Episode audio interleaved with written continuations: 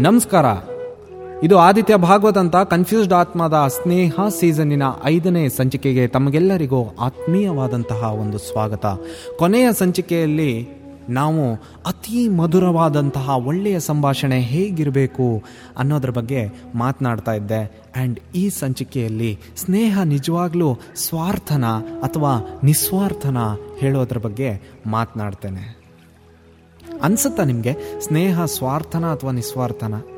ಹೆಚ್ಚೆ ನಿಸ್ವಾರ್ಥದ ಅದ್ಭುತವಾದಂತಹ ಒಂದು ಪರಿಕಲ್ಪನೆ ಅಂತಂದರೆ ಸ್ನೇಹ ಅಂತ ನಿಮ್ಮ ಮನಸ್ಸಿನಲ್ಲಿ ಏನಾದರೂ ಇದೆಯಾ? ಅಥವಾ ಸೇ, ಸ್ನೇಹ ಒಂದು ಸ್ವಾರ್ಥನೆ ಅಂತ ನಿಮ್ಗೆ ಅನ್ಸುತ್ತಾ? ನೋಡಿ, ನಾವು ಸ್ನೇಹಿತರನ್ನ ಈ ಕಾಲ ಕಾಲಕ್ಕೆ ಹೇಗೆ ಆಯ್ಕೆ ಮಾಡ್ಕೋತೀವಿ? ಚಿಕ್ಕ ವಯಸ್ಸಲ್ಲಿ ಆಟ ಆಡೋದಕ್ಕೆ ಅಥವಾ ಪಾಠಗಳಿಗೆ ಇವುಗಳಿಗೋಸ್ಕರ ನಾವು ಸ್ನೇಹಿತರನ್ನ ಆಯ್ಕೆ ಮಾಡ್ಕೋತೀವಿ. ವಯಸ್ಸಿನಲ್ಲಿ ನಮ್ಮ ವ್ಯಸನಗಳು, ನಮ್ಮ ಚಟಗಳು, ಅದು ಯಾವುದೇ ರೀತಿಯಾಗಿ ಆಗಿರ್ಬೋದು, ನಮ್ಮ ಹವ್ಯಾಸಗಳು, ಈ ಎಲ್ಲ ಒಂದು ಕೆಮಿಸ್ಟ್ರಿನ ಮ್ಯಾಚ್ ಮಾಡಿಕೊಂಡು ನಮ್ಮ ಫ್ರೆಂಡ್ಸನ್ನು ಹುಡುಕ್ತೀವಿ.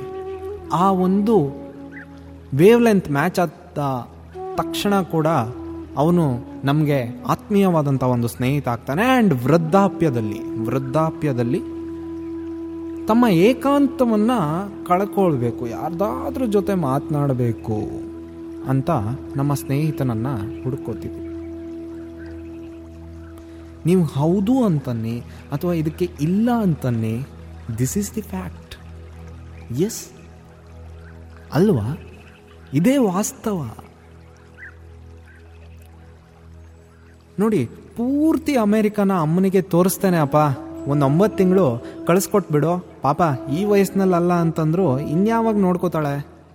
ಕರ್ತ್ಕೊಂಡು ಹೋಗೋದಕ್ಕೆ ನೀನು ಕೂಡ ಬರ್ಬೋದು. ಅಂದಹಾಗೆ ಬರೆಯೋದಕ್ಕೆ ಮರ್ತೆ, ಅಪ್ಪ ನಿನ್ನ ಸೊಸೆ ಒಂಬತ್ತು ತಿಂಗಳು, ಅಲ್ಲ ಅಚ್ಚಿ ಮೂರು ತಿಂಗಳು ಗರ್ಭಿಣಿಯಾಗಿದ್ದಾಳೆ.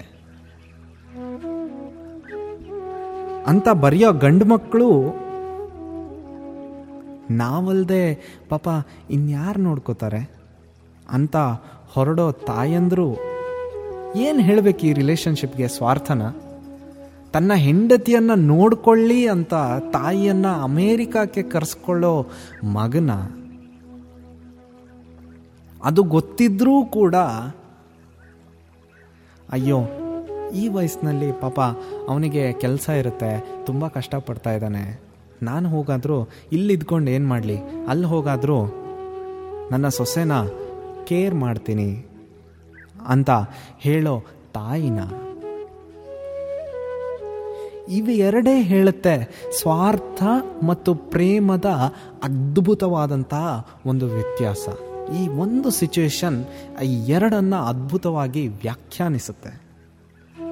ಪ್ರೇಮ ಅಥವಾ ಸ್ನೇಹವನ್ನ ಸ್ವಾರ್ಥ ಅಂತಾರೆ ಕೆಲವರು. ತಪ್ಪೇನಿದೆ?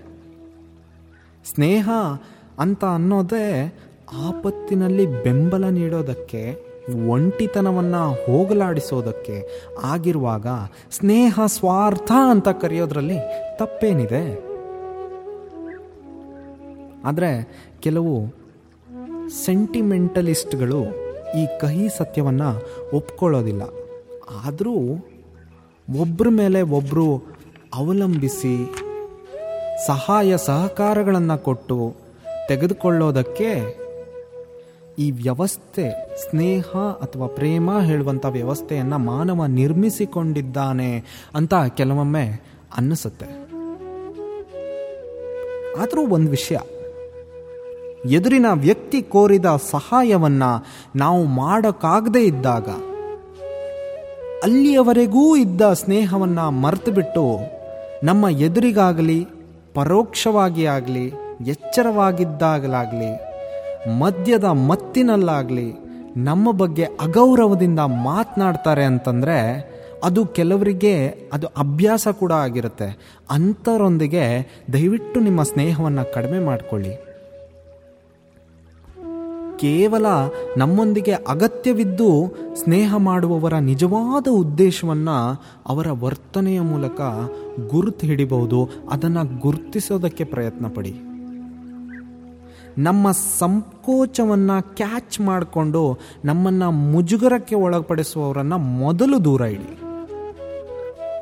ಪರಸ್ಪರ ಅವಲಂಬನೆ ಇರದ ಸ್ನೇಹಗಳು ದಾರುಣವಾದ ನಿರಾಶೆಗೆ ಗುರಿ ಮಾಡುತ್ತೆ. ಅದಕ್ಕೆ ಪರಿಚಯವು ಸ್ನೇಹವಾಗಿ ಬದಲಾಗುವ ಸಮಯದಲ್ಲಿ ನಾವು ಯಾವ ಮಟ್ಟದವರೊಂದಿಗೆ ಸ್ನೇಹ ಮಾಡ್ತಾ ಇದ್ದೀವಿ?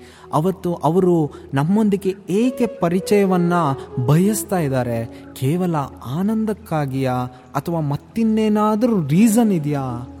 ಅಂತ ಮೊದಲು ನಾವು ಆಲೋಚನೆ ಮಾಡಬೇಕು. ಆ ನಂತರದಲ್ಲಿ ನಾವು ನಮ್ಮ ಸ್ನೇಹವಾಗಲಿ, ನಮ್ಮ ಸಂಬಂಧಗಳಾಗಲಿ ಮುಂದುವರಿಸಬೇಕು. ಸ್ನೇಹ ಸ್ವಾರ್ಥ ಅಂದ್ಕೊಂಡ್ರೆ ಸ್ವಾರ್ಥ ಇದೆ, ಸ್ನೇಹ ನಿಸ್ವಾರ್ಥ ಅಂದ್ಕೊಂಡ್ರೆ ನಿಸ್ವಾರ್ಥ ಏನೂ ಇದೆ. ಆ್ಯಂಡ್ ಇದು ಕನ್ಫ್ಯೂಸ್ಡ್ ಆತ್ಮ from somewhere in your mind thank you thank you so much ಮುಂದಿನ ಸಂಚಿಕೆಯಲ್ಲಿ ಸ್ನೇಹದಲ್ಲಿನ ವಿಧಗಳು ಎಂಬ ವಿಷಯದ ಬಗ್ಗೆ ಮಾತನಾಡ್ತೀನಿ. ಆ್ಯಂಡ್ ಅಲ್ಲಿವರೆಗೂ ಸಂಚಿಕೆಯನ್ನು ನೋಡ್ತಾ ಇರಿ. ನಮಸ್ಕಾರ.